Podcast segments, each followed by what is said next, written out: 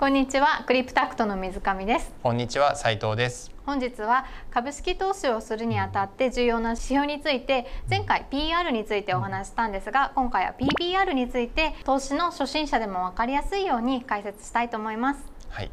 またあの PBR もですねあの前回同様突っ込んだ議論とかいろいろできる余地はいっぱいあるのでそのあたりもねコメント欄でいただけるとあのさらに詳細な解説とかもやりたいなと思っています。よろしくお願いします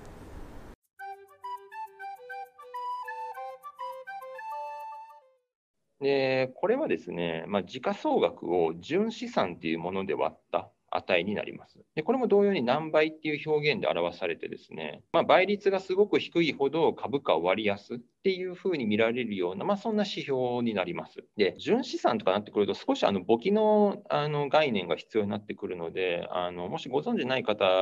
だとあの、ちょっとすっと入ってこれないかもしれないんですけども、この PBR の指標としては、まあ、一般論で申し上げると、その会社が生産されたとき、まあ、要はこれ倒産とかってことですけど、そういったときにどれぐらい株主にお金が返ってくるんだろうかっていう想像といいますか、あのイメージするような、そういう指標になります。で、一般的には、この PBR の値が1倍を上回っているかどうかっていうのが意識されるポイントになってきます。まずもってこの赤いところだけ覚えていただければ、まあ、これも半分ぐらいは理解できているので、あのある程度これで使えていけるかなと思います。で、少しあの解説をしますと、まあ、純資産っていうのは、その会社の総資産からま負債を控除して、まあ、残った分、まあ、引いて残った部分ですね。で、まあ、これはもう当然、あの上場企業だと3ヶ月ごとに決算発表しているので、その決算見れば、ま、当然会社の総資産があり、あの負債があるので、会社のま純資産っていうのがまあ分かると。で、まあ、すごくシンプルに、仮にまあ総資産が100億円、まあ、これも全部現金で100億あった会社、まあ、そんな会社ないんですけども、まあ、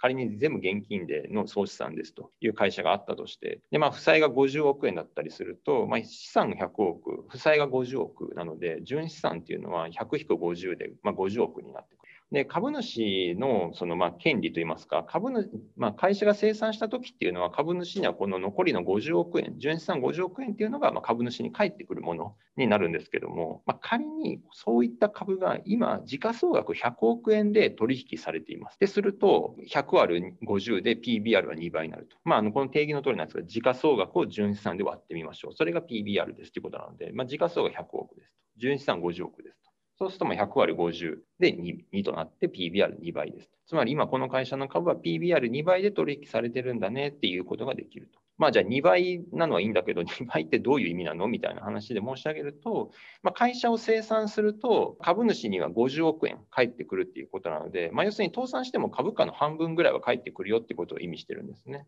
まあ、PBR2 倍っていうのはその会社を生産しても今の株価の半分は返ってきます。で、それで言うと、逆に PBR が1倍を切ってるような会社、例えば今の例で言うと、純資産50億ありますと。ところが時価総額は40億しかなかったと。そうすると40割る50ってやると、まあ、PBR は0.8倍ってなるんですけども、まあ、こういったこう BBR が1倍切ってる株式の場合、会社生産したら、今の株価以上の現金が株主に返ってくるんですね。なので PBR1 倍以下で株を買うっていうのは、会社が仮に生産前を倒産したとしても、損しないぐらい、株主は損しません。損しないぐらい、それぐらい割安なんだよっていうようなことを示唆してる、まあ、そんな指標になってきます。なので、あの1倍を上回ってるかどうかっていうのが結構意識されるんですね。1倍を下回っていればいるほど、なんか倒産しても大丈夫な気がするっていうのが、あのまあ株主にとってですね、あのそういったこう指標ですね。でただ、まあ、あの PBR の続きなんですけども、まあ、実際には会社の資産って当然なんですけど、現金以外のいろんなもので構成されています。まあ、不動産であったり、商品のまあ棚卸資産であったり、まあ、それは様々なんですけども、まあ、じゃあ、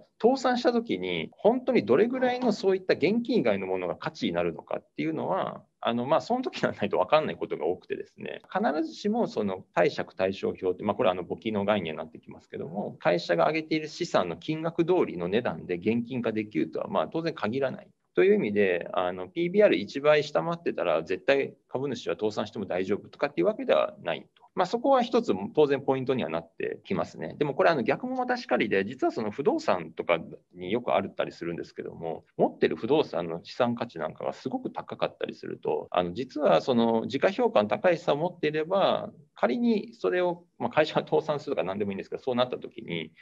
あの純資産、それを現金化したら、本当はもっともっと大きくなるかもしれない。例えば表面上の PBR、今2倍で取引されてるんだけども、倒産したらそれってつまり半分しか返ってこないっていうイメージだったはずが、実際にはその持ってる不動産現金化したら、すごい値段がついちゃって、半分以上返ってくる。まあ、要は実際の PBR はもう時価ベースで見たらもっと低かったですみたいな、まあ、そういった事例もあったりはします。これも分かりづらかったら、もう本当にここの部分だけ覚えていただく、赤いところだけ見ていただければと思うんですけども、まあ、本当に時価総額を純資産で割ったものっていうのと、あと会社が生産されるときにどれぐらい株主が保全されるかといいますか、返ってくるかっていうのを意識するような、まあ、そんな指標になってくるので、指標としては本当に会社が倒産するとか、そういう安全性確認のような使われ方が主なものですね。あと1倍を下回っているかどうかっていうのが、まあ、あくまで気休め程度ですけど、そういうのがこうちょっと意識されたりすると。まあ、あんまり別にその会社でバンバンバンバン上場会社が倒産するような話もないので、まあ、大企業になればなるほどそうですけども、そういったこう通常の局面ではそこまで強く